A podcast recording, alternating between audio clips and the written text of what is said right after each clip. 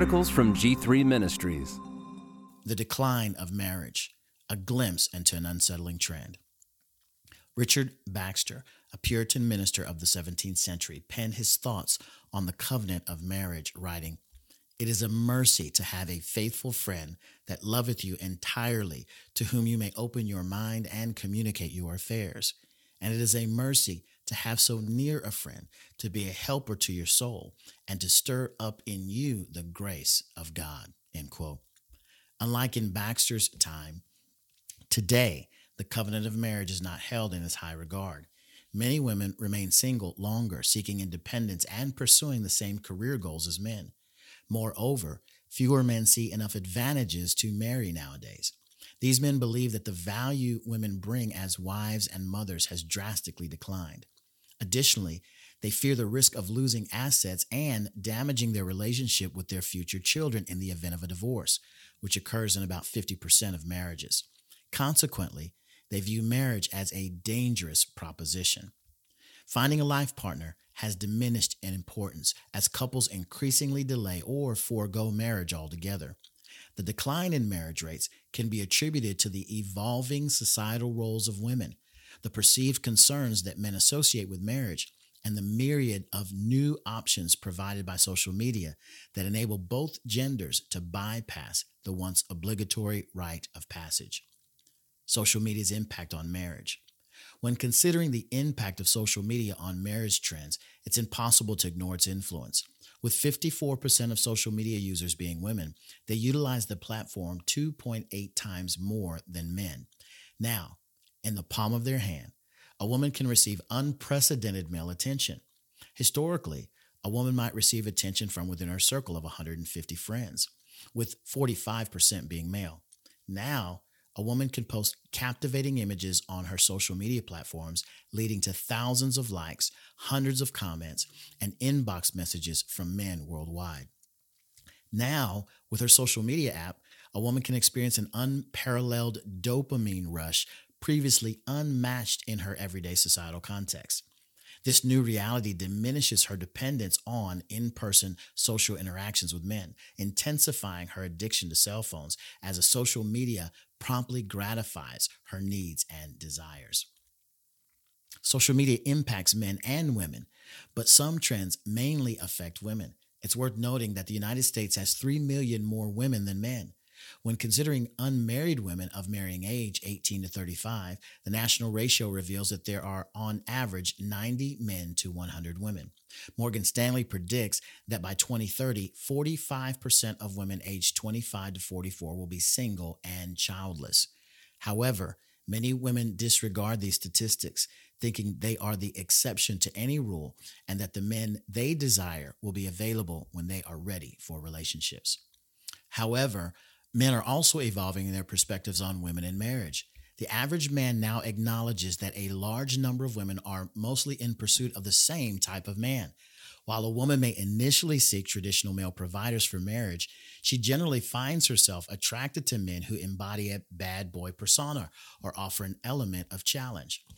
Most average men, realizing they are being overlooked in favor of taller, stronger alpha male stereotypes, are seeking solace in online groups like Men Going Their Own Way or MGTOW.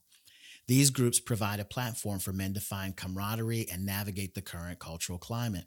Moreover, for many men, social media and pornography have distorted their perception of reality when it comes to women, including appearance and expectations in genuine relationships. The rise of social media has opened up a world of possibilities and opportunities for both men and women, unlike anything previous generations have experienced. The level of attention that was previously exclusive to a select few, like celebrities, is now within reach for a much larger audience. Unfortunately, a woman seeking attention and validation in the digital realm often face pressure to objectify themselves, with the pornification of women being portrayed as female empowerment. The decline of marriage predates the rise of social media, but its current usage has undoubtedly impacted the lives of many. On, on the other hand, women find themselves receiving more attention than ever before through their use of social media, which delays the desire for marital companionship. Men, on the other hand, face social deformation through the objectification of women and the availability of a wider range of options, ultimately resulting in postponing marriage. The church girl struggle. When exploring the topic of marriage in evangelical circles, the challenges women encounter are from various angles. On Sunday, the majority of church services are attended by 61% of women and 39% of men. The age demographics most impacted by this statistic are widows and unmarried 18 to 25 year olds. Among the available individuals aged 18 to 35, a significant portion of them once claimed to be devout followers of religious practices. However, after a college education, they no longer identify with any religious affiliation. Feeling disheartened by these obstacles, young Christian women 18 to 35 are actively searching for alternatives beyond the confines of the church. Some are pursuing relationships with non believers, participating in hookup culture, or even stepping away from the church while still holding on to their Christian faith. The struggle for Christian women in the dating realm is multifaceted. As it pertains to dating, far too many Christian women anxious for marriage drift away from relying on God's sovereignty. Instead of seeking godly guidance from the men in authority in their lives, their fathers or a local church pastor, they often pursue husband hunting on their own.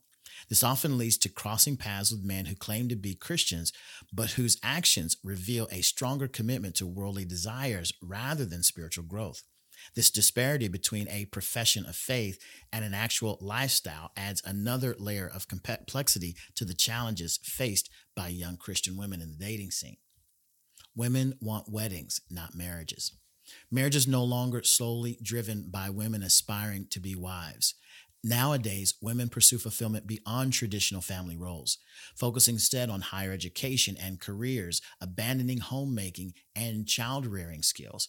Women surpass men in college admissions 60 to 40% and exhibit higher graduation rates with a significant 10 point advantage. Feminism teaches women to be self reliant, treating marriage as unnecessary or optional only after securing a solid career. Pursuing college is no longer a means to find a husband, but a necessary pathway for a career with no family in sight. It also provides a sense of security if one encounters the wrong husband. In today's world, women have more opportunities than ever. Still, the message of female empowerment and gender equality is instilled from a young age. This encompasses breaking away from traditional gender roles, pursuing career opportunities, and embracing the freedom to express one's sexuality in a manner that feels right to each individual woman. Every decision carries consequences, some of which can be profound. However, acknowledging this reality in conversations with women may prove to be dangerous. Men have taken note of these changes. While the societal expectation for men to fulfill traditional roles as providers, protectors, and leaders within the household has persisted, women have moved away from their traditional roles as homemakers, caretakers of the children, and submissive wives. Despite increasing opportunities for women, many are still desiring marriage. In fact, 61% of women express this desire. However, women are now choosing to marry later in life. In 2000, the median age for women to marry was 25.1 years. As of 2022, that age has risen to 28.6 years. The choice to delay is causing many to ponder whether women's true desire lies in a wedding rather than a lifelong partnership in marriage. Interestingly, the median age for men to marry has also reached a new high of 30.5 years. Men's unrealistic expectations. As men choose to marry later in life, they face important decisions and express deep concerns about commitment. While men no longer expect women to be sexually pure, nearly 90% of American men and women have engaged in premarital sex, often with someone other than their future spouse. This reality has negative consequences for marriage. Although premarital sex does not directly cause divorce, relationships with multiple sexual partners are more likely to end in separation or divorce. Divorce has also influenced the decision to marry. In 1867, the divorce rate was 5%. But by 1967, 10, 100 years later, it skyrocketed to 50%. Scholars attribute this increase to women entering the workforce, giving them more independence in difficult marriages. Nowadays, the average first marriage lasts around 7.8 years. Second marriages face a 60% divorce rate, while for third marriages, it reaches a staggering 73% failure rate. The millennial generation has witnessed the impact of divorce through their parents' experiences. Boomers born between 1946 and 1964 are the most divorced generation in U.S. history.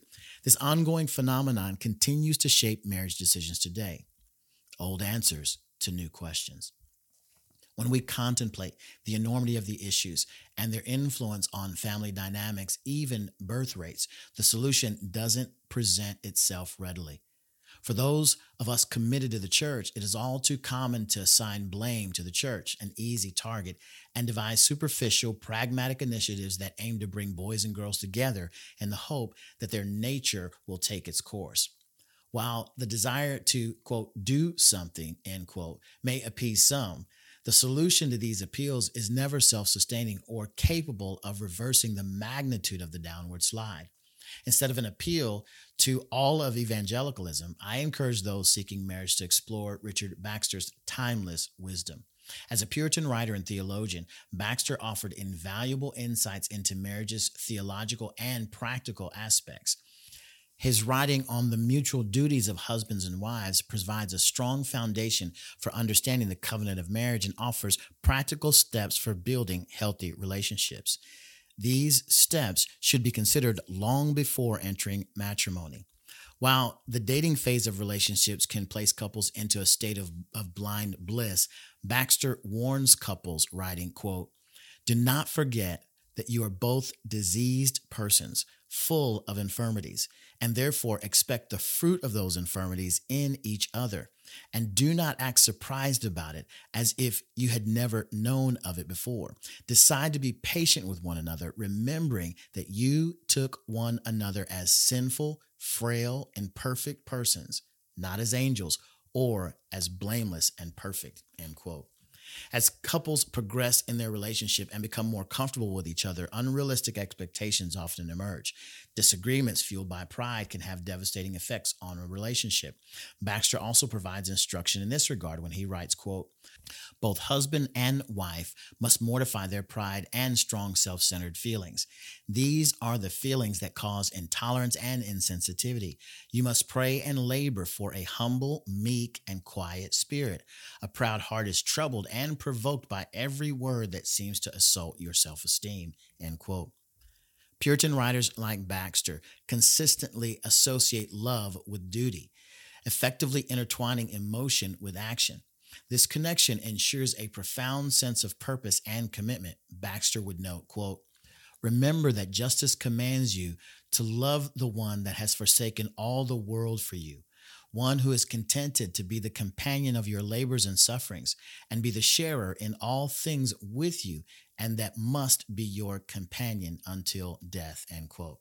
Finally baxter writes quote we should be very concerned to know what the duties of our relationships are and how can we please god in our relationships. Study and do your part and god will certainly do his. The main matter in which a husband and wife should make a conscience of duty is their mutual love and forbearance this is the great business of married persons to study each other's welfare and to help it forward by all means possible. End quote.